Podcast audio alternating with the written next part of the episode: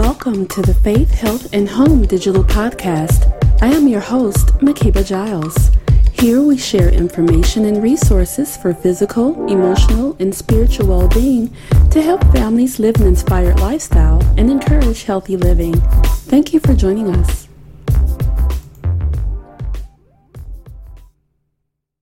Well, a new survey reveals just how much the pandemic has impacted Americans' financial resilience, and the results may surprise you.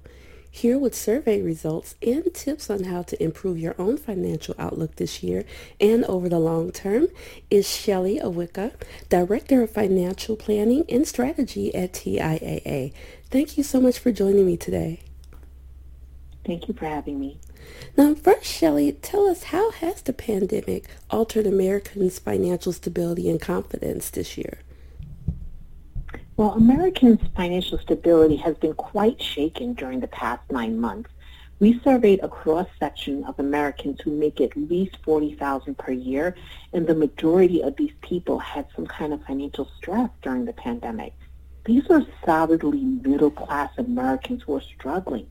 And we found that 80% say the pandemic has changed their views about what is important in life as it relates to their finances. Most now want to save more. They view emergency funds as more important than ever and place more value on being financially resilient. The good news is more households now have an emergency fund. We saw that the percent with an emergency fund rose from 69% prior to the pandemic to 77% now. And these are just some of the key findings of the TIAA Financial Resiliency Survey. Oh wow, those are some significant numbers there. Now, um, you talked about that people have increased in having emergency funds, and um, even we've also been seeing a shift in um, people finding uh, more unique ways and in different ways to uh, make income and bring income in. Um, tell us what are some strategies that you have seen or that you can give to help people achieve their financial stability despite the pandemic in both short term and long term? Well, we know that there are four main ways to achieve financial stability, both in the short term and the long term. First, increase your retirement savings. Over a long term, even with very small contributions can really add up. So don't get dis- discouraged if you can only put aside a little bit. Second, it's very important to have a source of guaranteed lifetime income in retirement. This means having a source of income that will not run out as you age. Third, building an emergency fund. The fact of life is unexpected expenses can and will pop up. If you have an emergency fund, you won't need to pay for unplanned expenses with a credit card or worse, a payday loan. And fourth, pay down debt. It can be overwhelming. I get that. But start with the loan with the highest interest. You can also get help from a credit counselor if needed. Because as we look ahead into the new year, these four steps will really help people work towards better financial resilience. Absolutely. And you mentioned um, how that emergency fund is so helpful.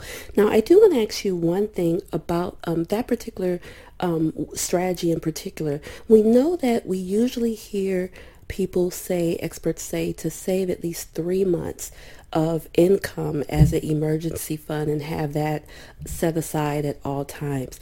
Now, with everything that we've seen happen during this pandemic, especially its impact on families, on those with children, do you would you still recommend that three to six month time frame or would you recommend that we kind of expand that and look into having even more than that? Well, what I would say is start first with at least having the amount of one paycheck because you know when we start saying to have an emergency fund we do absolutely recommend to have the three to six months. And some people may struggle to to save that much up first. So i say start with at least having the amount of one of your paychecks. Then work towards the three to six months. And depending on your individual um, circumstance you may decide that it would um, be beneficial for your household to have more than the three to six months. And I would say that really work with your financial advisor to get um, um, to think about your personal circumstance. You may be you may be in a household that has just one working person, or if you have two, you may decide that three to six months is still sufficient, but you may want to go to nine months or even up to a year. Great advice there. Now, uh, what is the key piece of financial advice that you believe is the most important things um, that Americans should have as we head into 2021? Well, as I referenced before, Americans believe it is important to have that lifetime income retirement that's not going to run out as they age, and they normally have challenges with knowing where to get it. So for most people, a simple, low-cost annuity is a good option because beyond Social Security and pension plans, if you're lucky enough to have one, only annuities can provide that guaranteed income in retirement. If you can purchase an annuity through your employer, that's often a great place to start because it's hard to put a price tag on the peace of mind that comes from knowing your expenses will always be covered in retirement. Absolutely. Um, I love that advice there because not too many people know about annuities and we don't hear um, much talk about them. So thank you so much for sharing that. Now you mentioned that you know you do you may have the option to purchase one through your employer. Um, in the event that you don't, what are some other ways that people can purchase an annuity for themselves? Well, if they don't have the option through their employer, then I would recommend that they talk to their financial advisor to help them understand what low-cost options are available in the marketplace.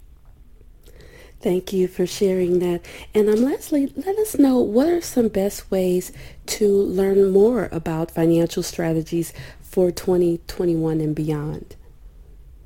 Well, what I would recommend is that you go to TIAA.org. We have a lot of information on how people can become financially resilient depending on their personal situation and the exact actions that they can take in their individual lives to be able to be more financially resilient and to get a head start for 2021. Perfect. Thank you so much for that. And again, for more information on financial strategies and planning for the coming year, you can visit TIAA.org. That's TIAA.org. They have lots of information there. And um, definitely check with your financial institution, your financial advisor, to think of some ways or kind of come up with a strategy to be better prepared in 2021 so that you can definitely meet all of your financial needs and goals going forward in the new year and beyond. I want to thank you so much for joining me today. It's been a pleasure, and I wish you a wonderful holiday season. You too. Thank you very much. Thank you for tuning in to the Faith, Health, and Home digital podcast. For transcripts of this episode and others, visit our website at faithhealthandhome.com. Also, be sure to subscribe to our podcast and connect with us on Facebook, Instagram, YouTube, and Twitter. Thank you again for joining us.